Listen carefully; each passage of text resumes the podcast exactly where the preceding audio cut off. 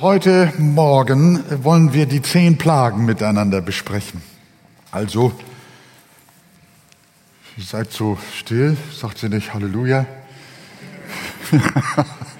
zehn, zehn Plagen jetzt, ne? Also, wir fassen sie zusammen äh, in einem Bibelwort, äh, oder wie ich finde, ein Bibelwort fasst sie sehr gut zusammen, insbesondere der Pharao, wie er sich verhält, nachdem jeweils eine Plage über ihn und sein Land gekommen ist. Und da lasst uns mal aufstehen, wenn ihr könnt, und 2. Mose, Kapitel 8, Vers 8 lesen.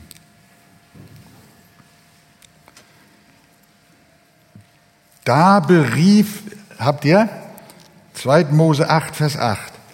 Da berief der Pharao den Mose und Aaron und sprach, bittet den Herrn, dass er die Frösche von mir nehme und von meinem Volk. So will ich das Volk ziehen lassen, dass es dem Herrn opfere. Dankeschön. Setzt euch gern wieder hin. Ich wollte jetzt nicht die ganzen Kapitel und die ganzen Texte über die Plagen jetzt lesen. Aber sie kommen alle der Reihe nach dran mit, jedenfalls nennen wir sie. Äh, was wir insgesamt sehen aus diesem Abschnitt, liebe Gemeinde, liebe Freunde, äh, das ist nicht erbaulich, muss ich schon sagen. Und erwartet bitte jetzt nicht von mir, wenn wir diese Plagentexte hier äh, haben und ich über sie predigen soll und den Text oder die, die, die Berichte auslegen soll. Erwartet jetzt bitte nicht von mir, dass ich jetzt euch also eine unglaublich tröstende und erbauliche und eine äh, besonders erhebende und äh, Predigt jetzt halten kann. Die Texte in der Bibel sind unterschiedlich. Es gibt Trost in der Bibel. Und es gibt aber auch Ermahnung in der Bibel und Zurechtweisung in der Bibel. Und es gibt sogar auch Warnung in der Bibel. Aber alles, egal wie es ist, es ist alles zur Auferbauung der Gemeinde. Es ist alles zur Hilfe für Menschen. Auch wenn das negativ rüberkommen sollte. Aber ich kann es jetzt nicht helfen. Wir haben uns ja gebunden an die Texte und wir haben gesagt, wir predigen durch die Bücher durch. So hat das Martin Luther gemacht, so hat das Johannes Calvin gemacht, so haben das viele namhafte Diener Gottes getan durch die Jahrhunderte hindurch bis zum heutigen Tage. Und wenn wir durch die Bibel durchpredigen, durch die Bücher der Bibel durchpredigen, dann sind wir natürlich gebunden und wir ordnen uns den Texten unter. Und ich kann jetzt nicht, wenn Jesus an einer Stelle zum Beispiel sagt, ich bin nicht gekommen, äh, Frieden zu stiften, sondern das Schwert, dann kann ich nicht über, die, dem, über den Text sprechen, Jesus ist der Friedefürst. Versteht ihr das? Sondern dann muss ich sprechen, was das heißt, dass Jesus gekommen ist, nicht Frieden zu stiften. Und dann muss ich auch bei dem Text bleiben. Ob es den Leuten gefällt oder nicht. Ich kann das andere natürlich erwähnen. Natürlich. Ich kann es mit hinzuziehen. Aber ich kann nicht den Fehler machen oder den Verrat an dem Text vorzugeben, ich predige jetzt über diesen Text und dann verlasse ich ihn und predige dann über Dinge, die uns besser gefallen. Versteht ihr das? Und deswegen habt Geduld mit mir, äh, wenn es jetzt ein bisschen heftig kommt. Aber nicht mit mir, sondern habt Geduld mit der Bibel. Habt Geduld mit dem Heiligen Geist, mit Gottes Wort. Das ist gut. Was wir hier bei Mose sehen, es ist sehr, sehr töricht, gegen Gott. Entschuldigt bitte, ich habe meine Uhr abgestellt. Das, wieso kommt das denn schon wieder? Das ist immer, jetzt bin ich aufrichtig um Entschuldigung. Das habe ich nicht. Ich, ich habe meine, ich meine, mein Handy eigentlich äh, abgestellt, aber es ist, was wir, was wir hier sehen, ist, dass Pharao Gott den Krieg erklärt und ohne die Kosten zu überschlagen sich mit Gott anlegt. Und wir sehen, dass man das nicht tun sollte. Bei Pharao waren es zehn Plagen, bis Gott ihn niedergerungen hatte. Er hätte es auch in einer Plage tun können und auch mit keiner Plage. Aber die Bibel sagt über dem ganzen Geschehen, dass es zur, zur Verherrlichung des Namens Gottes ist. Und darum steht es geschrieben. Die zehn Plagen, Nilwasser wurde zu Blut, die Froschplage, die Mückenplage, die Hundsfliegen, alles Vieh der Ägypter stirbt, die sechste Plage Geschwüre, die als Blattern auf der Haut aufbrachen. Das erinnert uns an Pocken. Das siebte die Hagelkatastrophe. Das achte die Heuschreckeninvasion. Wir erinnern uns an letztes Jahr im Sommer, da kam es häufiger in den Nachrichten, wie die Heuschreckenschwärme ostafrikanische Gefilde äh, besetzt hatten und die Menschen um ihre Nahrung gebracht worden sind. Die Felder wurden ratzfatz, wurden sie abgeerntet von den Heuschrecken. Ein Heuschreckenschwarm kann an einem Tag die gleiche Nahrungsmenge aufnehmen wie 35.000 Menschen zusammen. Eine Plage. Dann kam die neunte, die dreitägige Finsternis und die zehnte, der Tod aller Erstgeburt. Und ich sage noch eine elfte Plage, das war der Untergang im Roten Meer. Ja, Pharao war hartnäckig und wir müssen wirklich sagen, er hat lange durchgehalten in seinem Widerstand, in seiner Auflehnung gegen Gott. Aber äh, es endete mit der elften Katastrophe. Und so geht das mit jedem. Äh, wir verrechnen uns und wir überheben uns wenn wir glauben, wir können Gott einfach so von oben herab mit einem Federstrich beseitigen und meinen, der geht mich nichts an oder sogar noch gegen ihn fluchen und gegen ihn lästern und ein Leben im totalen Widerspruch zu ihm leben, ihr lieben Freunde, ich mahne euch und ermahne euch anhand unseres Texte hier, das geht nicht gut. Das endet nicht gut. Das zeigt uns hier also die Geschichte von Pharao und seinen Plagen. Wir sehen das ja auch in der gesamten Menschheitsgeschichte. Es hat immer wieder Machthaber gegeben, Christenverfolger, Judenverfolger, die das Volk des Herrn unterdrücken wollten und überhaupt, die ihre Macht ausgeübt haben, die keine Grenzen kannten, die nur, nur Macht und Stolz und Überheblichkeit an den Tag legten Sie haben vor Menschen und Blutvergießen keinen Halt gemacht, sondern sind über Leichen gegangen. Aber wo sind sie? Missachtung und Aufsässigkeit gegen Gottes Wort und Gebot, wer daran festhält, das bedeutet Untergang. Und die Bibel rät uns, klug zu sein und die Kosten zu überschlagen, denn den Krieg gegen den allmächtigen Gott kann niemand gewinnen. Und den hat noch niemand gewonnen.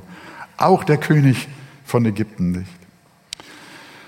Aber was wir hier zwischendurch sehen, ist, dass der Pharao, und da komme ich jetzt zu dem Punkt, dass der Pharao nach jeder Plage irgendwie fromme Züge bekommen hat. Der wurde irgendwie für einen kleinen Moment, für mehrere Tage oder Stunden, ich weiß es nicht genau, wurde er plötzlich nachdenklich und wie unser Vers das gesagt hat, bittet um Gebet. Oder man kann auch sagen, der streckt sich nach Gebet aus, der fängt an zu beten.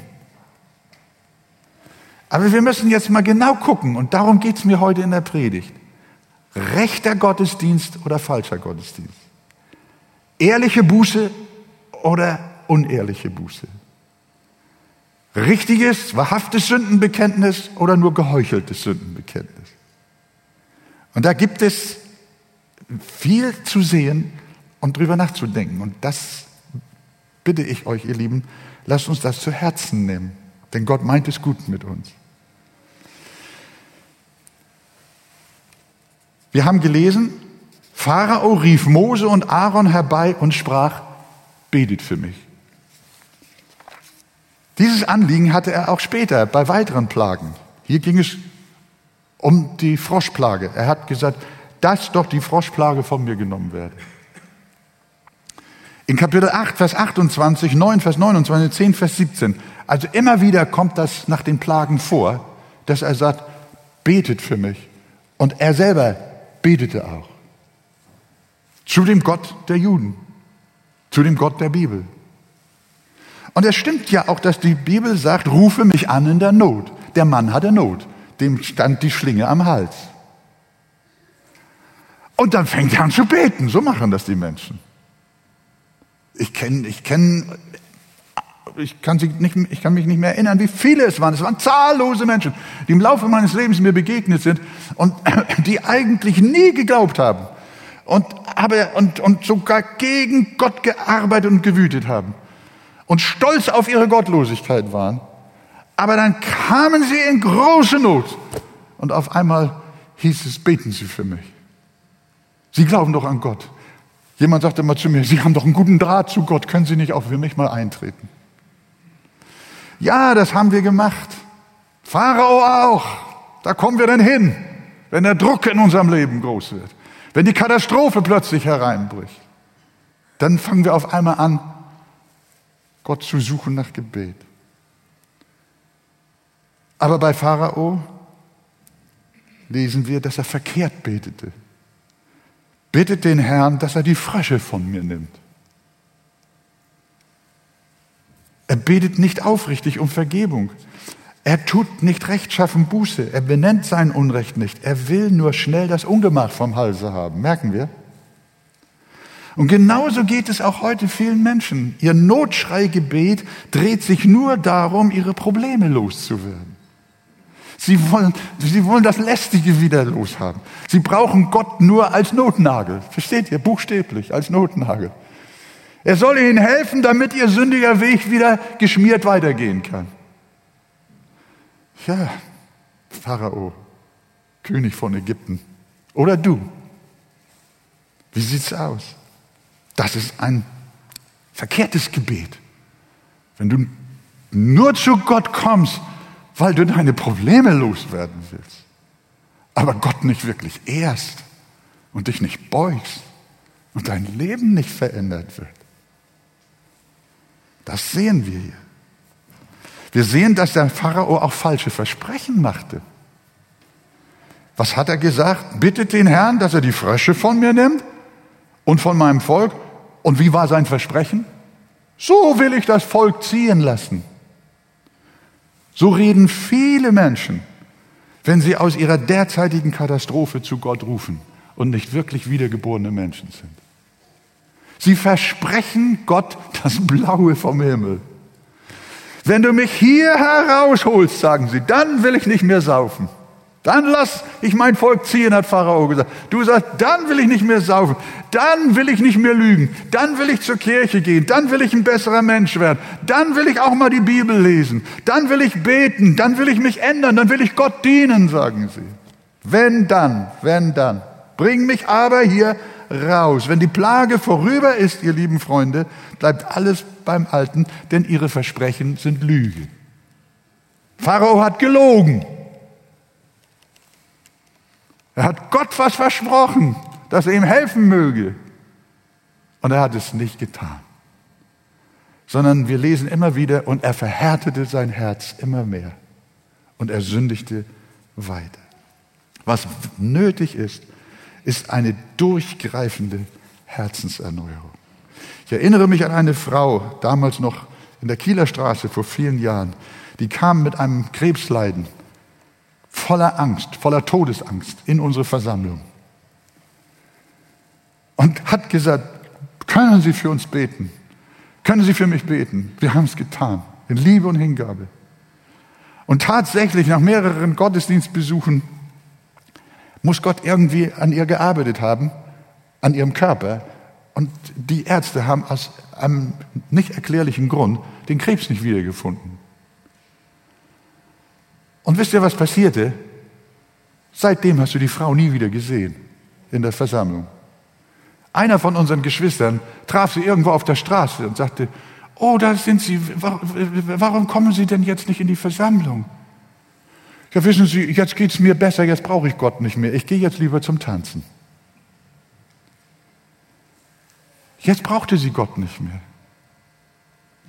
So geht's nicht, ihr Lieben. So geht es nicht. Wir sehen sogar, das Negativbeispiel geht weiter. Pharao bekannte sich sogar als Sünder. Da sandte der Pharao hin in, in, in äh, 2. Mose 9, Vers 27, also innerhalb dieser Plagenberichte. Da sandte der Pharao hin und ließ Mose und Aaron riefen und sprach, diesmal habe ich mich versündigt, sagte er. Ich habe mich versündigt, sagte er. Und noch mehr, der Herr ist gerecht, sagt er. Ich aber und mein Volk sind schuldig, sagt er. Wow! Pharao fängt nicht nur an zu beten, sondern Pharao bekennt sogar seine Sünde. Pharao tut sogar Buße. Hm. Aufs Erste würden wir sagen, jetzt meint er es ernst. Jetzt erkennt er wirklich seine Schuld. Aber wir sehen schon, wir sind schon ein bisschen zögerlich bei dem Wort, wenn wir das nochmal lesen. Er sagte, diesmal habe ich mich versündigt. Komisch, ne? Die Male davor also nicht. Aber diesmal. Und dann sagt er, ich aber und mein Volk sind schuldig. Inwiefern war das Volk denn schuldig?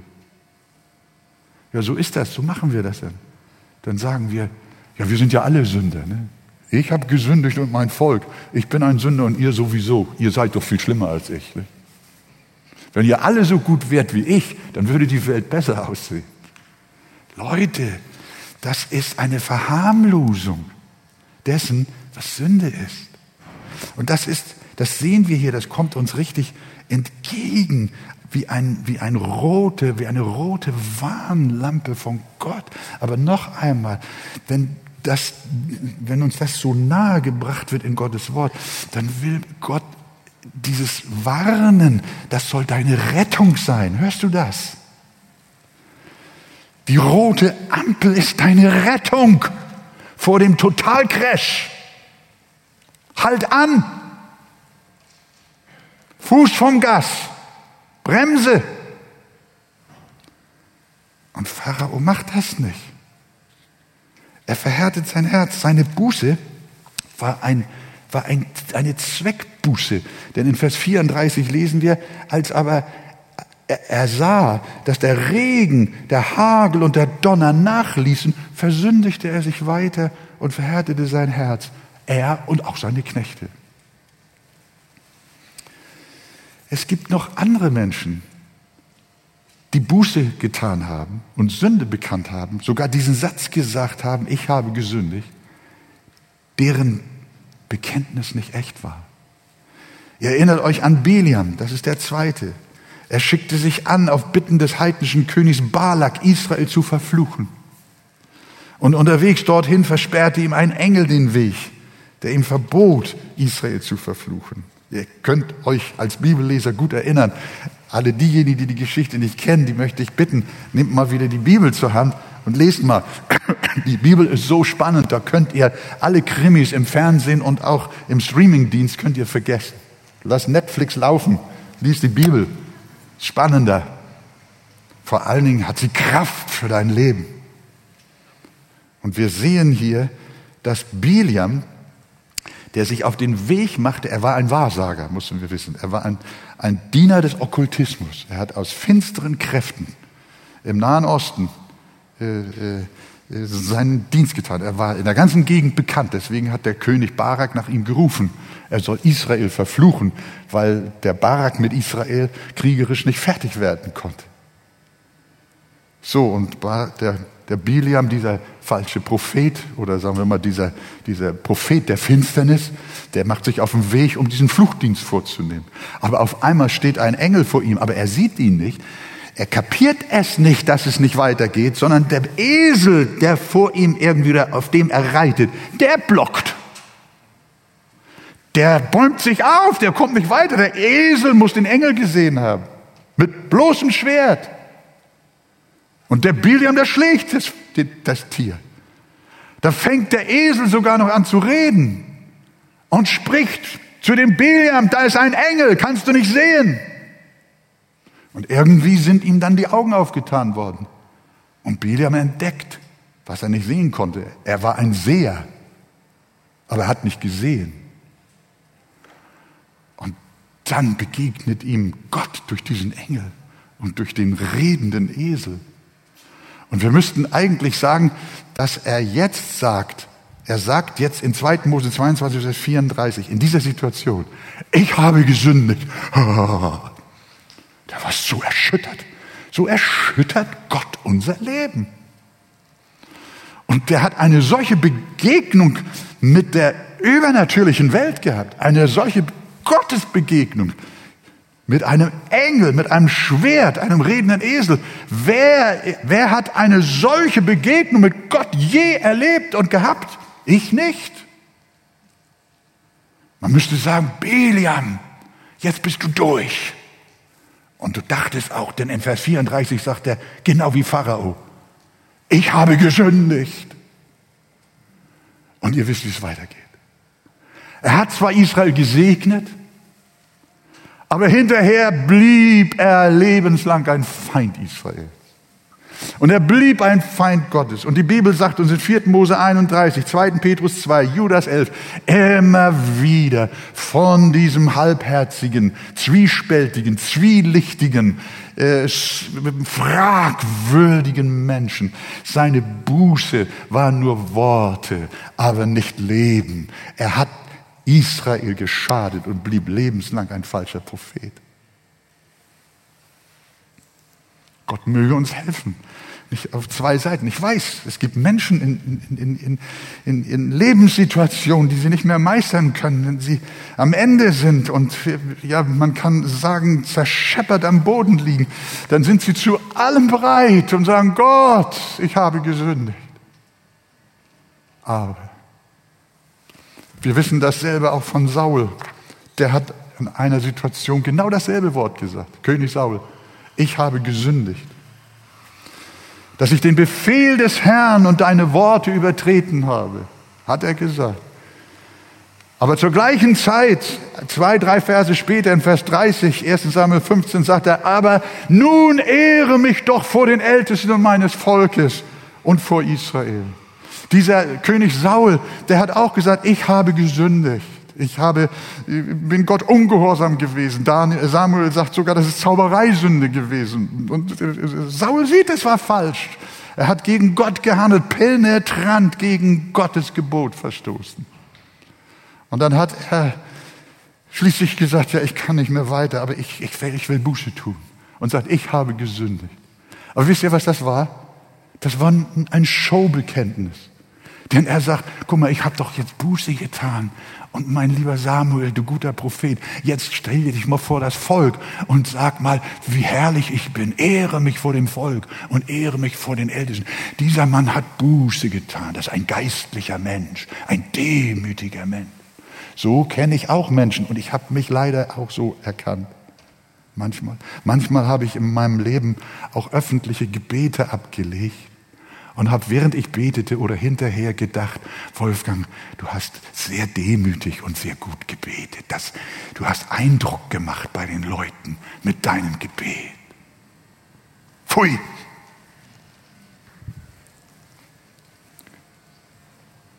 König Saul wollte das Volk beeindrucken mit seiner Buße. Dann nützt es nichts. Ich habe gesündigt zu sagen. Wir wissen, sehr tragisch, anschließend wich der Geist des Herrn von Saul und ein böser Geist kam über ihn. Wir sehen, wie gefährlich permanenter und penetranter Ungehorsam ist. Ich will noch ein negatives Beispiel bringen, um dann dieses, diesen Teil meiner Predigt mit einem positiven Beispiel zu beenden, damit ihr alle glücklich seid. ja, sonst, sonst werdet ihr doch gemütskrank hier unter meiner Predigt. Aber es ist zu eurem Guten. Ihr wisst, Medizin ist bitter. Stimmt das? Ja, es kann sehr, sehr bitter sein. Sehr, sehr bitter sein. Aber wir müssen sie nehmen, liebe Gemeinde, liebe Freunde, ihr, die ihr noch nicht wirklich bei Jesus seid, ihr, die auf einem gefährlichen Weg seid. Hier ist bittere Medizin, aber es ist Medizin. Gott möge euch helfen. Wir haben nämlich auch ein Beispiel im Neuen Testament, das ist wohl der schlimmste Fall von falscher Buße. Und das ist die Buße der Verzweiflung. Von wem rede ich? Von Judas Ischariot. Er hatte seinen Herrn verraten. Und von ihm lesen wir Matthäus 27, als nun Judas, der ihn verraten hatte, sah, dass er verurteilt war, reute es ihn. Gut, Judas. Und er brachte auch die 30 Silberlinge den obersten Priestern und Ältesten zurück und sprach, ich habe gesündigt, dass ich unschuldiges Blut verraten habe. Sie aber sprachen, was geht das uns an? Da sieh du zu. Da warf er die Silberlinge in den Tempel und machte sich davon, ging hin und erhängte sich. Stellt euch mal vor, er tat Buße und erhängte sich. Erschütternd. Hier muss auch was falsch gewesen sein. Wir wissen, dass die Buße des Judas nicht dem Heiligen Geist entstammte, sondern sie stammte aus seiner Verzweiflung. Er hat, er hat sich in die Sackgasse manövriert, aus der er nicht mehr herauskam. Er wusste, er wusste, dass er schon verloren war. Es ist sehr selten in meinem Dienst gewesen, und doch habe ich den einen oder anderen Menschen getroffen, auch auf meinen Evangelisationsreisen hin und her, auch hier in Hamburg, der mir gesagt hat, Pastor, machen Sie sich keine Mühe mit mir, für mich ist es zu spät. Ich glaube auch, dass es in der Bibel, dass in der Bibel davon gesprochen wird, dass es ein zu spät geben kann. Sie haben zu mir gesagt, für mich ist es zu spät, ich bin verloren. Ich muss ganz ehrlich sagen, wenn Menschen mit so einer Verzweiflungsbotschaft zu mir gekommen sind, teilweise unter Tränen, wie Esau, der die Buße unter Tränen gesucht hat und sie nicht fand, da war ich jedes Mal überfordert. Und ich bin auch jetzt überfordert, das zu erklären. Ich habe da keine Erklärung für. Ich habe nur diese Hoffnung und jetzt mache ich tatsächlich, was ich sagte, was man eigentlich nicht tun sollte, aber ich tue es trotzdem. Ich wende mich fliehend zu einem Wort Jesu und sage hinsichtlich solcher verzweifelten Menschen, solltest du einer von ihnen sein, hier drinnen oder auch draußen im Internet, ich sag euch, Gott wird sich eurer erbarmen, denn es steht geschrieben, kommet her zu mir alle, die ihr mühselig und beladen seid. Ich will euch erquicken. Ich möchte dir zurufen, wenn du in einer solchen Verzweiflung bist, es muss nicht so enden wie mit Judas, sondern Jesus hat am Kreuz von Golgatha für dich auch den Durchbruch in die Erlösung und in die Freiheit bewirkt. Diese Verzweiflung kann weichen aus deinem Leben. Das ist eine echte Buße wert. Und doch, liebe Freunde, zeigt uns das Judas-Beispiel, dass wir mit unserem Seelenheil nicht spielen sollten. Ich habe Esau schon erwähnt. Die Erstgeburt stand für Wiedergeburt, für Heil, damals zu seinen Zeiten. Und eine Linsensuppe, der Genuss und der Appetit einer Linsensuppe, die Lust zum Futtern, war genug, um sein Seelenheil zu verkaufen. Und wir wissen, es war zu spät. Und deshalb nimm es ernst. Das ist meine herzliche Bitte an euch alle. Und an wen dieses Wort jetzt geht, weiß alleine der Herr. Er trägt es auch aus diesen Wänden hinaus. hinein in ein Haus, vielleicht in eine Gefängniszelle, vielleicht irgendwo an ein Krankenbett, in ein zerrüttetes Leben. Ich möchte dir sagen, nimm Gott ernst, nimm dein Seelenheil ernst. Heute, so du die Stimme deines Herrn hörst, verstocke dein Herz nicht, sondern der Ruf zur Buße ist im Evangelium begründet für alle Menschen. Und deshalb lade ich dich ein, komm, komm zu Jesus von ganzem Herzen. So wie es ein anderer getan hat. Das ist der, was, wen hatten wir? Pharao, Biliam, König Saul, Judas. Und jetzt greifen wir uns einen heraus aus dem Neuen Testament. Wer war es, der auch gesagt hat, ich habe gesündigt? Die vier davor sagten alle, ich habe gesündigt. Und wer hat das auch gesagt? Der verlorene Sohn. Der verlorene Sohn, er hat gesagt, Vater, ich habe gesündigt gegen den Himmel und vor dir ich bin nicht mehr wert, dein Sohn zu heißen. Und wenn du Lukas 15 dieses Gleichnis dir durchliest, dann siehst du den Unterschied. Dieser verlorene Sohn, der war auch, der war, war in der Sackgasse. Der hatte Plagen über Plagen auf seinem Leben. Der hat an den Schweinetrügen sein Essen gesucht.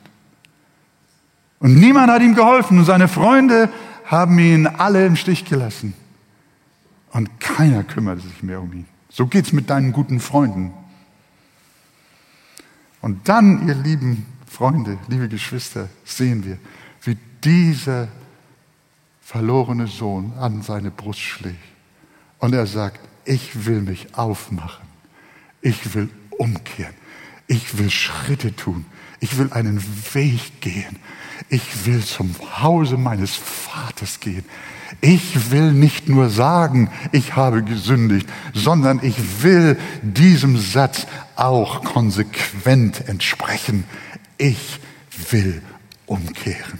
Und als er kam, dann nimmt sein Vater ihn in die Arme und ein neues, verändertes, total verändertes, hoffnungsfrohes Leben beginnt im Hause seines Vaters. Das meint im Hause des himmlischen Vaters, deines Gottes in Jesus Christus. Wollen wir nicht mal alle Amen und Halleluja sagen? Ja, was denn nun? Amen oder Halleluja? Sagen wir Amen. Und jetzt noch Halleluja. Dankeschön.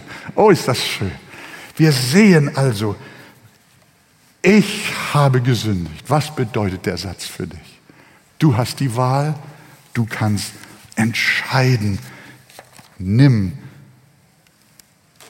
eine 180-prozentige Korrektur, Kurskorrektur in deinem Leben an, durch den lebendigen Glauben. Wage eine echte, aufrichtige, ehrliche, heilige Buße. Und sage nicht nur einfach aus irgendwelchen Motiven heraus, ich habe gesündigt, sondern sage es, weil du wirklich vor Gott zerbrochen bist und wirklich ein neues Leben beginnen willst. Gott schenke es dir. Ich will schließen mit dem letzten Punkt meiner Predigt, indem ich sage, auch Gläubige gehen durch Plagen. Aber das sind keine Gerichte Gottes für sie, sondern das sind Erziehungsmaßnahmen. Gott richtet seine Kinder nicht wie die permanent gottlos bleibenden Menschen zugrunde, sondern er sendet ihnen Plagen, um sie zurechtzubringen, wenn sie abirren. Ich muss bekennen, dass es in meinem Leben, das ja nur auch schon einige Jahrzehnte äh, lang sein darf, dass ich auch in meinem Leben mancherlei Plage hatte. Und ich konnte Gott nicht verstehen. Aber im Nachhinein sage ich, Herr, ich danke dir, dass du damals so schwer in mein Leben eingebrochen bist, dass du mich zu Boden gebracht hast, buchstäblich, dass du mich durch Katastrophen geführt hast und durch Leidenszeiten bis zum heutigen Tage. Es waren Plagen und ich hoffe, dass keine mehr nötig keine mehr nötig sind. Aber ich garantiere euch nicht, dass Gott nicht doch noch auch ansetzen muss, um auch mir zu helfen. Denn wen der Herr lieb hat, den züchtigt er und schlägt jeden Sohn, den er annimmt. Ich las in einer Predigt von Charles Haddon Spurgeon folgende ergreifende Geschichte. Da war ein entschieden gläubiger Mann, der Jesus von ganzem Herzen nachfolgte. Er war ein junger Landwirt, dessen Hof und Ländereien immer größer wurden und er fing an, sein Herz daran zu hängen. Die göttlichen Dinge wurden zunehmend zweitrangig und sein Herz kühlte ab. Wohlgemerkt als Christ, wiedergeborener Christ, der Jesus geliebt hat, ihm ehrlich nachgefolgt ist, in der Gemeinde gedient hat, ein Vorbild gewesen ist. Aber auf einmal das. Sein Gebetsleben erlosch fast völlig. Seinem Hof gehörte sein ganzes Herz. Und nun seht, wie sein himmlischer Vater ihn wieder zurechtbrachte. Und das, was hier beschrieben ist, das passiert nicht selten. Eines Tages starb ganz unerwartet seine junge Frau. Er hatte sie sehr lieb. Aber statt zum Herrn zurückzukehren, verweltlichte er immer mehr. Denn seine Frau war ihm in seiner Wirtschaft eine sehr große Hilfe. Und jetzt sagte er, jetzt muss ich alles alleine machen, jetzt kann ich erst recht nicht zum Gottesdienst gehen. Jetzt habe ich ja gar keine Zeit mehr für Andacht. Also musste er noch mehr arbeiten. Wenig später stirbt auch sein Sohn, der die Hoffnung für sein Alter war, der doch eines Tages alles mal übernehmen sollte. Er hatte den Ehrgeiz, das, was er geschaffen hatte, das sollte doch dringend auch die nächste Generation übernehmen. Er wollte doch, dass doch auch die nachfolgende Generation noch groß von ihm denkt, was er alles hinterlassen hat. Kennst du das? Du willst dich mit diesen vergänglichen Dingen für die kommende Generation noch groß erhalten? Auf welchem Weg bist du? Dieser Bruder ging einen Irrweg. Anstatt jetzt nach dem Tod seines Sohnes den Herrn wieder zu suchen, verhärtete er sein Herz und geriet langsam aber sicher in einen immer tieferen Sumpf. Er begann lasterhaft zu leben. Und die Erträge seiner Wirtschaft gingen Jahr um Jahr zurück, so dass er sich verschulden musste und den Hof kaum halten konnte. Er hatte ab und dann auch weiche Momente. Das kennt jemand, der dieser Botschaft vielleicht jetzt ganz gespannt zuhört auch. Du bist ein Christ, du warst einmal voll Feuer und voll Eifer, voll Heiligen Geistes und Kraft und leidenschaftlicher Liebe hast du für Jesus gelebt und jetzt sieht man dich kaum noch unter den Gläubigen. Aber weißt du, du spürst aber doch, obwohl du kalt geworden bist, lau geworden bist, Du spürst aber doch immer wieder ab und zu ein Aufflackern in deinem Herzen. Denn der Heilige Geist ist ja nicht raus aus deinem Herzen. Die, Jesus hat gesagt, der Heilige Geist, der zu meinen Kindern kommt, der bleibt für immer bei ihnen. Aber du hast den Heiligen Geist und den Herrn Jesus, der in deinem Herzen wohnt, dem hast du das Hinterzimmer gegeben. Ja, noch nicht mal das, die Besenkammer hast du ihm gegeben, den Keller hast du ihm gegeben, den Schuppen. Da hast du ihn eingesperrt. Aber manchmal, mein Freund, du lieber Bruder, liebe Schwester, lieber Christ, der du sein solltest, Du denkst, die Sache ist erledigt. Nein, sie ist nicht erledigt. Da klopft es aus dem Keller. Jesus ist da. Der Heilige Geist mahnt und straft dein Gewissen. Und so ging es diesem Mann auch. Er fand keine Ruhe. Aber er hat das Gewissen ersäuft. Er hat das, was er wusste, nicht wahrhaben wollen. Den Gott, den er einst liebte, dem wollte er nicht mehr dienen. Und dann musste es ja kommen, wie es dann auch kam.